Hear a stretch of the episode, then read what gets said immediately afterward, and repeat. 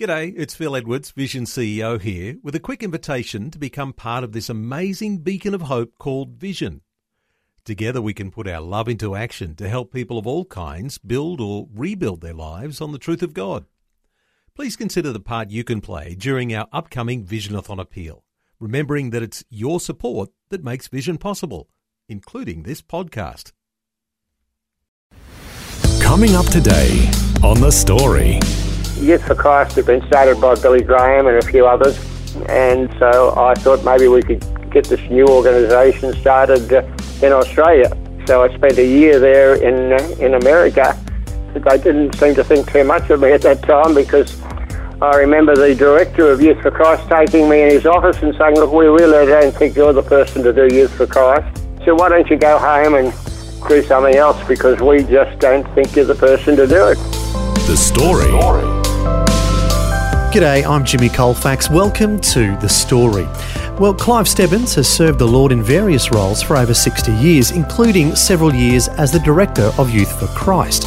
He received an OAM, or Medal of the Order of Australia, for his service to the international community and to youth. So he has had quite a remarkable life journey serving the Lord in Australia and overseas. Clive will share some of his highlights with us today as he has a chat with Eric Scatterbo. Clive Stebbins, welcome to the program. Thank you very much, Eric. Glad to be with you. Glad to have you with us. And where are you joining us from today? Uh, I'm in uh, Pakenham in, in Victoria, and uh, I've been living here for the last 10 years.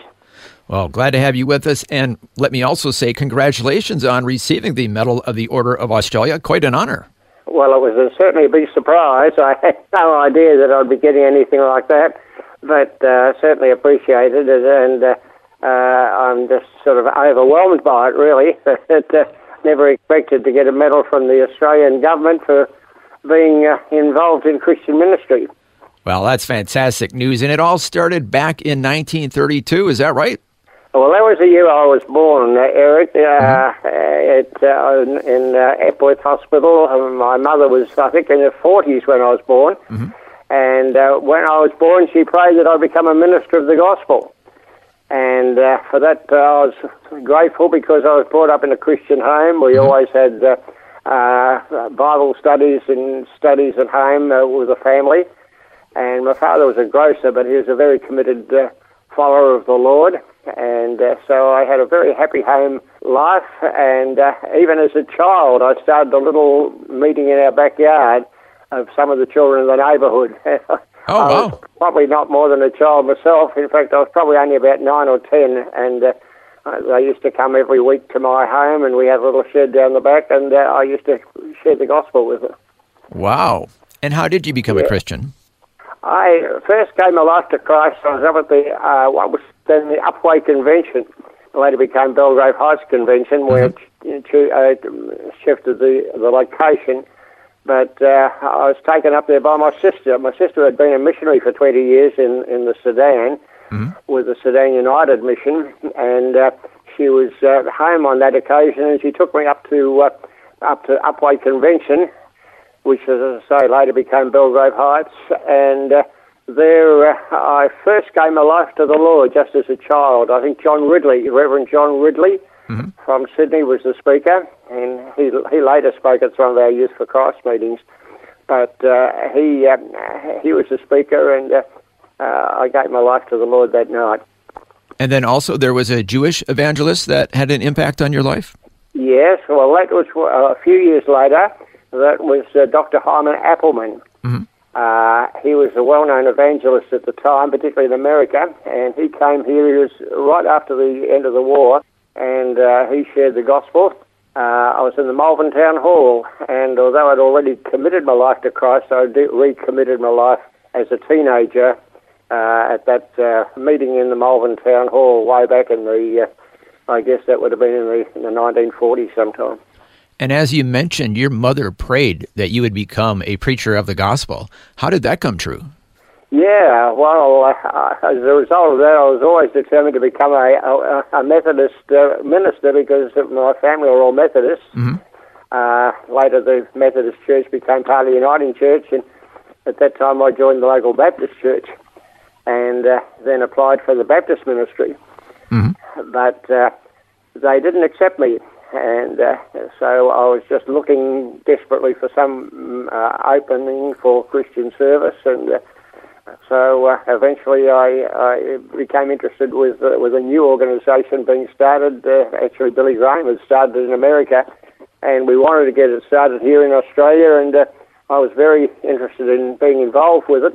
And so uh, I started uh, helping uh, and getting organised this uh, new organisation called Youth for Christ.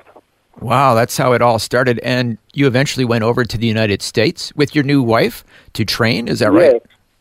Yeah, we've been married a year, and uh, I felt a real desire. In fact, I, I met uh, one of the directors of Youth for Christ when he visited in Australia, and he said to me, "Come over to uh, to America and uh, uh, do a year's training over there, and uh, then you'll be able to know more about what Youth for Christ is all about." Well, Youth for Christ had been started by Billy Graham and a few others, Yeah. and uh, it was spreading right across America. And uh, even started, uh, Billy went across to England and got it started there, and uh, it became uh, spreading around the world. And uh, so I thought maybe we could get this new organisation started uh, in Australia. So I spent a year there in in America with my wife. I, they didn't seem to think too much of me at that time because I remember the director of Youth for Christ taking me in his office and saying, "Look, we really don't think you're the person to do Youth for Christ." Oh, really? Yeah, I said, "Why don't you go home and do something else because we just don't think you're the person to do it." Why? Why would they say that? What were they thinking? Well, I was I was a young guy at the time. Uh, this was 1957, 1958. So uh, I was a young guy and uh, probably didn't display too much ability. I guess I'm not sure why. Huh. But uh, I remember after we'd been there a year, my wife was helping in the Youth for Christ office, and I'd been speaking at a few occasions when I had the opportunity. But most times I was just doing office work in the. they asked me on a couple of occasions to sweep the snow off the footpath outside the office. so I was just sort of doing odd jobs around the place, and they didn't seem to think too much of me. And I remember driving home across the state. So we we bought an old 15, 1950 Hudson car, I think it was. Paid 50 bucks for it, and I was driving this car across the United States and thinking to myself, I really believe that God wants me to do this Youth for Christ work, and I want to go home and prove to them that I can do it. Yeah. And uh, so uh, I guess I, I just went home determined to prove them wrong, which I and they later acknowledged that they made a massive mistake. And, Well, uh, that's good. some of, some of the leaders in, in America said we, we made a massive mistake. Uh, they, they, they were very sorry for the discouragement. And, Yeah, uh, well, it's good that they admitted that. But first, you have to tell us the story on the way back to Australia on a ship, Oh. the worst experience of your life. Please share with us that story. Well, I still say it was the worst experience in my life. Yeah. We, we, in those days, of course, to, to go from America to Australia, you, you went by ship. You didn't go by plane very often. Mm-hmm. It's too expensive. So we were on the Oronsay, the uh, 28,000 ton liner of the Oronsay. We'd left from uh, Los Angeles and we'd stopped at Fiji and Honolulu and a few places. And the last place we stopped at was Auckland in New Zealand. And uh, the captain of the ship told the thousands of people on board, they said, look, we're only stopping here for a few hours. We're sailing at five o'clock. Please be back here by four. And so we all said, yes, we'll be back by four. And uh, everyone shot off in different directions uh, uh, to have a look around the city of Auckland in, in New Zealand. And uh, my wife and I, uh, we went to a place called One Tree Hill just out of uh, Auckland. And uh, uh, one thing they had never told us was that there, it was a Saturday afternoon and there was a couple of big uh, sports events that were taking place that afternoon. Oh, And uh, we, we came down off One Tree Hill and waited for the bus. And the first thing that went wrong was the bus was late. The bus finally arrived. We got on the bus and uh, we'd go a little bit and stop and go a bit. And I kept looking at my watch and I was starting to panic because by this time it was 4.30 oh no. and uh, and it was bumper to bumper traffic. And I said to the bus driver, "How long before you get into Auckland?" He said, "Well, you can see what the traffic's like." He said, "I can't go any faster than this." And about oh, 15 minutes later, he turned the corner. He said, "Well, this is as close to the wharf as we go." He said, "You better get off here." And I said, "How far is the wharf?" He said, "Oh, it's about a couple of kilometres, or in those days, he said a mile down the road." uh, I said to my wife, we got out of the bus and I was at the top of Queen Street in Auckland, and I said to my wife, I said, I think I can run down the street a little bit faster than you can. I'll run down and try and hold up the ship until you get there. And so I took off down the Queen Street, Auckland, and happened to see a little old lady getting into a taxi. And uh, I ran up to the taxi driver, told her it was an emergency, and the little old lady was quite excited about it all, and uh, she was quite happy for me to go down to the wharf before wherever she was going.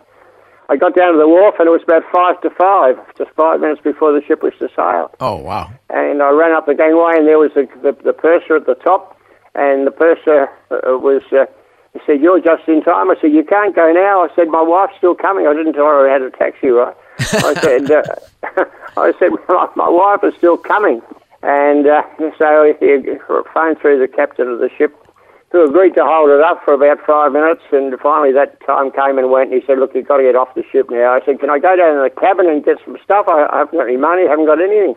Wow. He said, no, I'm sorry, you've got to get off. So very sorry, I got down the wharf.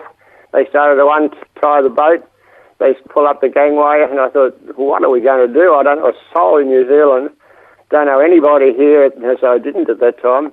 Yeah. And uh, I, I thought, uh, we don't have any money or anything and uh, people were all around trying to comfort me. They could see how distressed I was. And suddenly I looked, and here was my wife coming running down the wharf as fast as she could just at that last minute. Oh, and I wow. called out at the top of voice, hold everything! And they put the gangway down and brought the ship back in. And I tell you what, it was never so relieved as when we got on board that ship as we sailed away. Oh, wow. That must have been a huge relief for you. Yes, well, I often use that as an illustration about uh, God's ship of salvation. Don't miss the boat. Yeah, yeah, that's how I heard it because you used it in a sermon that I listened to.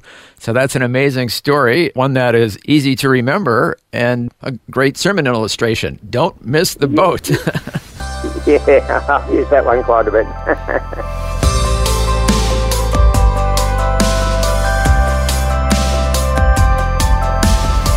You're listening to The Story. Today, Eric Scatterbo is chatting with Clive Stebbins, who served the Lord in various ministry roles for over 60 years, including several years as the Director of Youth for Christ, which is quite remarkable when you consider that at first he was not recommended for the position.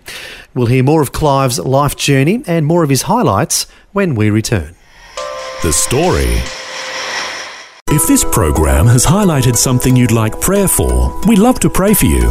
Call 1 800 Pray For Me. That's 1 800 772 936. It's a free call. Or text 0401 132 888.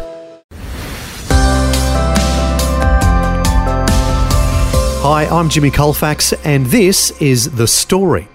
Our guest today is Clive Stebbins, who received an OAM, or Medal of the Order of Australia, for his service to the international community and to youth.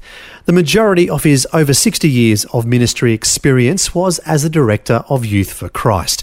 Now, here's more of Clive sharing his life journey with Eric Scatterbo.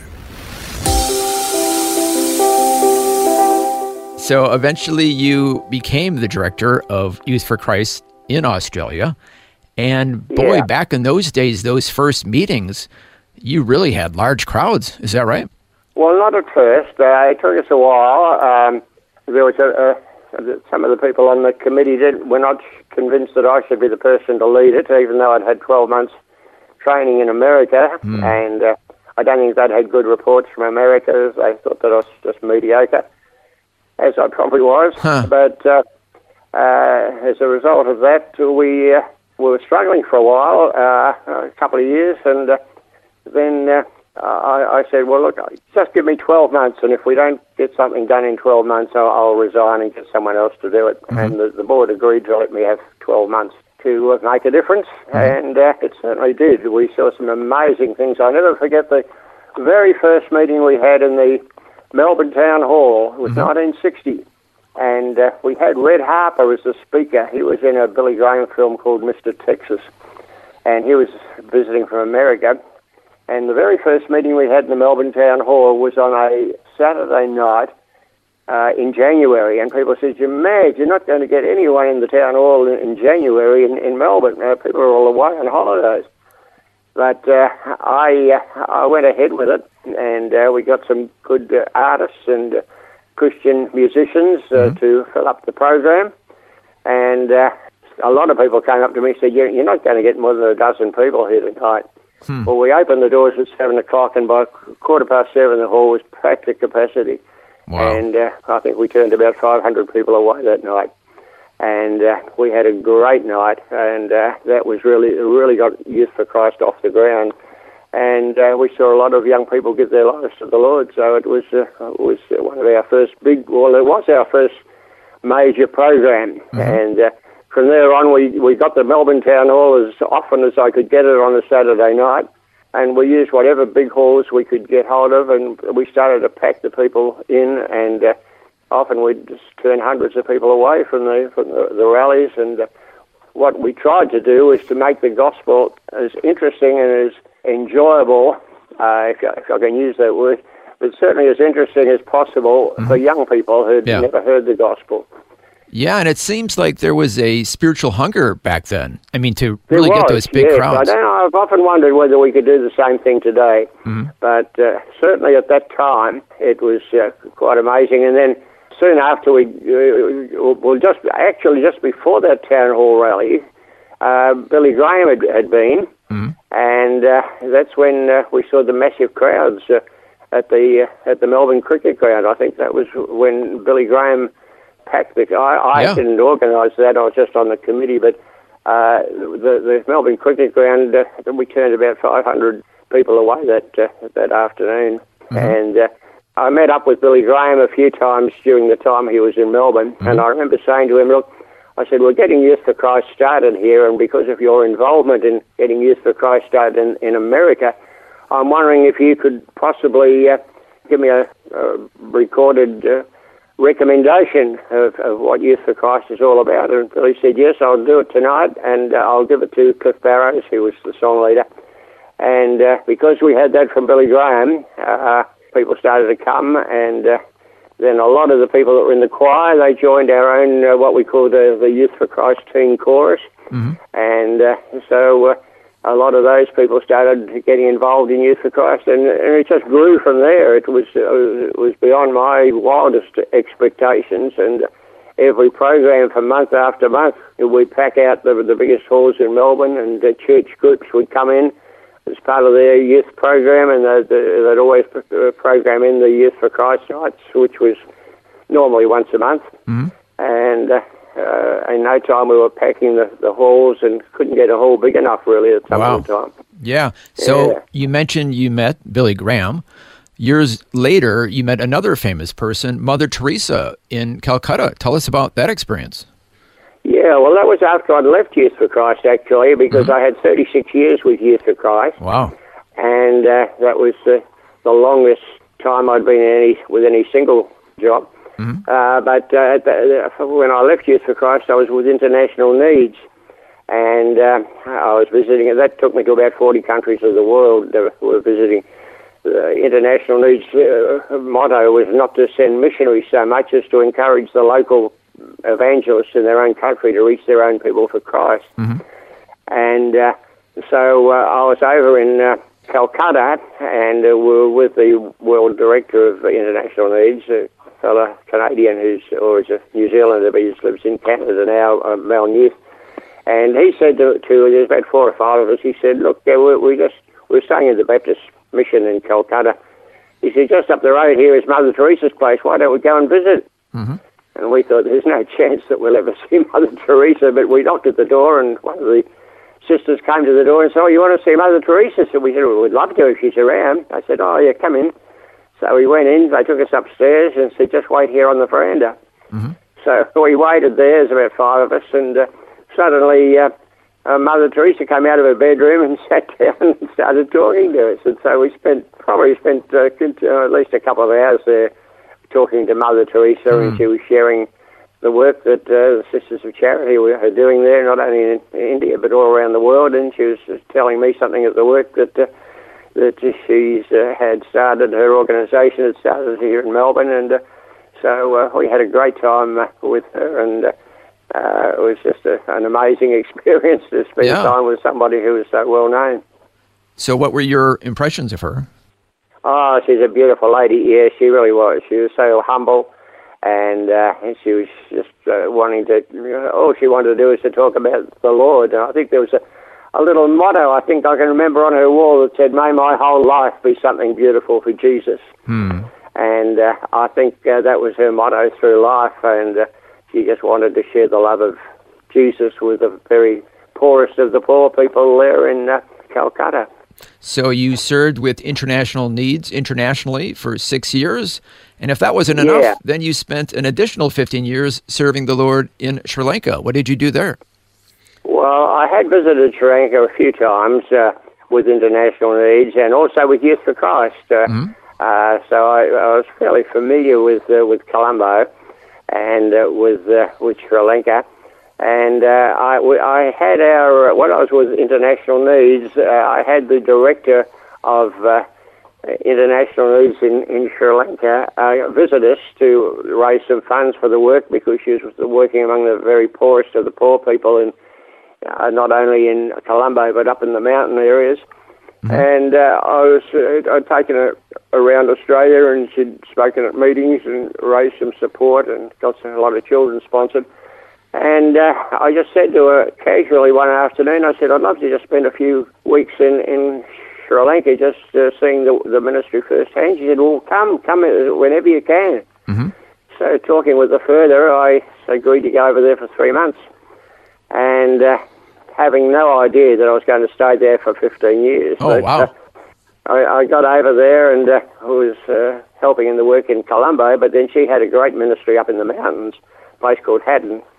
And uh, she had a school up there with about two or three hundred. Well, firstly, I was, I was in an orphanage up there.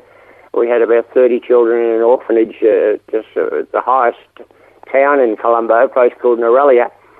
And uh, so we, we had a great time at, at Nuwara Eliya, uh, but uh, then uh, she said to me, Look, I've got a, a, a, a Christian school just down the road uh, in a place called Hatton, just a few, a little bit further down the mountain. Would you like to be the headmaster of the school? And uh, I'd never been headmaster of a school before. I'd taught a lot of Christian education in schools, but never been headmaster. And we had a group of Christian teachers, and uh, so we, the children would come to the school. We'd uh, help them with uh, with with schoolwork, with maths and English, and particularly English. I was able to teach English because some of the teachers were not very familiar with English. And uh, in Sri Lanka, it's, if you know English, uh, it opens so many doors uh, with international organisations, and kids were all very keen to learn English. And we had about three or four hundred children in the school, and uh, so I stayed. I enjoyed that so much. I stayed there for 15 years, and uh, I was back there about three or four years ago, and a lot of the children were still there. In fact, a lot of the children that were in our schools are still in contact with me on Facebook. Oh, okay. And uh, yeah, so I still keep in contact with quite a lot of them. And when I went back recently, we met quite a lot of the children. My sponsored child up there that uh, that I sponsor, and uh, I, when I left, I got uh, uh, a ministry started there called Wings of Hope, and uh, there's a, a girl who I mentored a lot when she was in her teens, and she's now running the whole organisation. Oh, And, uh, okay. yeah, she's doing a great job over there. I'm in contact with her fairly regularly, and yeah, so uh, the Mukti Mission here in Australia are, are sponsoring her over there. Wow. So you have had quite a remarkable life to the point where, as we mentioned earlier, you received the Medal of the Order of Australia for all the work you've done in service to the international community and to youth. And to think it all started off with being told, yeah, we don't think you're the man for the job. what, what do you think the Yeah. lesson is in all of this? Well, I, I knew that God had, had called me for something, and I was never exactly sure why. Uh, in my early days, of course, I thought it was uh, the ministry, and uh, I was always disappointed that I wasn't the pastor of a church somewhere.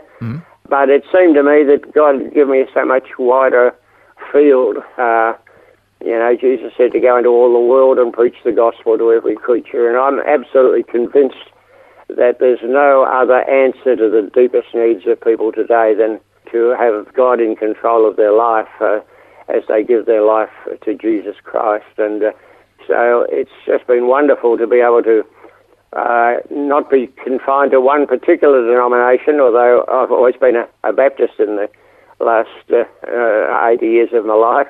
But uh, nevertheless, uh, I, you know, I'm not. Uh, I've never been confined to just one one area, and mm-hmm. God has used me in so many. You know, I've preached in about. about 40 countries, I think, and with international needs, we visited many needy, needy countries. we were in the Ukraine and I'll never forget the day we, uh, we were, the time we were in, in uh, a place called Vinnytsia in the Ukraine, and uh, uh, a group of us uh, were over there, and uh, we said to the, our communist guide, "Can you find us a, a Baptist minister in this town?" And uh, a little bit later, she said, "Yes, I found one." And so, so she took us to this pastor's place, and he said, "Would you come to our church?" It was a secret church. Hmm and uh, he took us to the church, and uh, this was on a Monday night, and uh, there were dozens, or probably hundreds of people uh, having a prayer meeting. Oh, wow. And uh, that was just amazing and such a shock here in, in, in Vinnytsia in the Ukraine. And uh, I'll never forget sitting in the church there, and before I was up on the platform, a little boy was sitting next to me, and he was trying to say something in English, and he couldn't think of much, and he kept tugging at my my uh, shoulder and looking at me and saying something that he could think of, and he said, Billy Graham. And I said, oh, yeah, Billy Graham. I've met Billy Graham. And then uh, a little bit later, he, he, uh, he looked at me and his, his face lit up and he said, Jesus loves you. And uh, I'll never forget that as long as I live because, uh, and I remember saying to him, yes, and Jesus loves you too. And uh, as a result of that, I came back to my church here in Melbourne and they adopted this church as a, as a sister church and they started supporting the church and uh, the church is now one of the largest uh, churches in the city of Vinnytsia in the in the Ukraine. Wow, fantastic! Uh, wow, so many stories you have. We've just kind of scratched the surface. Thank you so much, Clive Stebbins, for sharing a bit of your story today. That's no problem at all. Glad to thank you for the for the privilege and the opportunity of uh, sharing it with you. That was Eric Scatterbo chatting with Clive Stebbins, who, as we heard, served the Lord in various ministry roles over the years, including several years as the Director of Youth for Christ. Clive received an OAM, or Medal of the Order of Australia, for his service to the international community and to youth. And it's quite remarkable to think that it all started with him being rejected for his first role in ministry. But as we heard, Clive's story is one of perseverance and not giving up. He had a strong conviction that God wanted him to serve in ministry, and this kept him going despite experiencing difficulties. I think this is encouraging for all of us as we all experience setbacks from time to time. But if we are confident in what the Lord is calling us to do, nothing can hold us back. As it says in the Bible, let us not become weary in doing good, for at the proper time we will reap a harvest if we do not give up. We invite you to join us again next time as we'll hear more insights into Clive's life journey, this time from Glenda Diaga, who knew Clive since she was a teenager and served with him for many years with various ministries. Glenda is part of a team that's compiling Clive's life story. The book is called Blue Skies, Green Lights, and Purple Pump Handles. Sounds like there's got to be an interesting story behind that title. We'll hear what it is next time. Until then, I'm Jimmy Colfax, encouraging you to share your story with someone today. Next time on The Story. We used to have teams to churches where the teen chorus, which was like a, a youth choir, went with Clive and the choir would sing and then Clive would preach. And so uh, we, of course, got to know Clive's repertoire of sermons and we often kidded him that if he collapsed during a sermon, some of us could finish them for him. Last time, Medal of Order of Australia winner Clive Stebbins shared his remarkable story of serving the Lord in various roles over 60 years. Next time, Glenda Diaga will provide further insights into Clive's colourful life journey and will share a bit of her own story as well. That's all coming up next time. The story. Just another way Vision is connecting faith to life.